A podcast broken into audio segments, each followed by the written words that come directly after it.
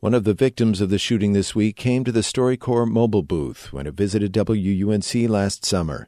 Yusor Abu Salha brought her old elementary school teacher to the booth. Sister Jabeen taught Yusor at the Al Iman School in Raleigh. We'd like you to hear part of their conversation. It begins with Yusor. Growing up um, in America has been such a blessing, and you know, although in some ways I do stand out, such yes. as, you know, the hijab I wear on my head, the, yes. the head covering, um, there's still so many ways that I feel so embedded in the, the fabric that is, you know, our culture. And, and that's the beautiful thing here is that it doesn't matter where you come from. There's there's so many different people from so many different places and of different backgrounds and religions. Absolutely. But here we're all one one culture and exactly. and it's beautiful to see people of, you know, different areas interacting and, and being family, being, you know, one community. Exactly. Yeah. And when I see you, your friends, and other students who graduated from Al Iman School, this is the feeling we get that you just blended. You you should not tell me about what Al Iman has given you. Oh, my experience at Al Iman was um, an unforgettable one, and um, I say all the time that if I could go back, I would love to. It was my home.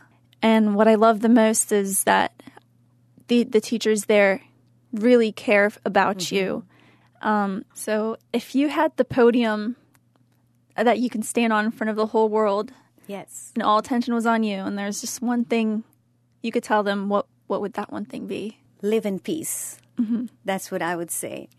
I wish that we all would learn to live in peace and harmony, the world would become such a beautiful place when we respect each other and uh, make this world a place where everybody has the right to live and we don't fight over our differences but learn to accept our differences and learn how we can make this world a better place to live keeping our differences aside and focusing on our similarities that's mm-hmm. what i would say Sister Jabeen, I love hearing from you. You always have the right thing to say, you know, the right answers.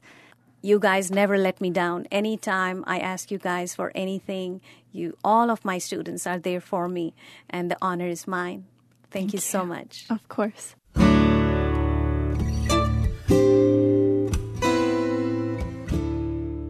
Yusor Abu Salha interviewing her teacher, Sister Jabeen, last summer when the StoryCorps mobile booth was in Durham. Sister Jabeen is a teacher and principal at the Al Iman School in Raleigh. The school is closed today as members of the community mourn the loss of Yusor Abu Salha, her husband, and sister. All three were murdered Tuesday night in Chapel Hill. We'll have more of that StoryCorps conversation today at noon on the state of things.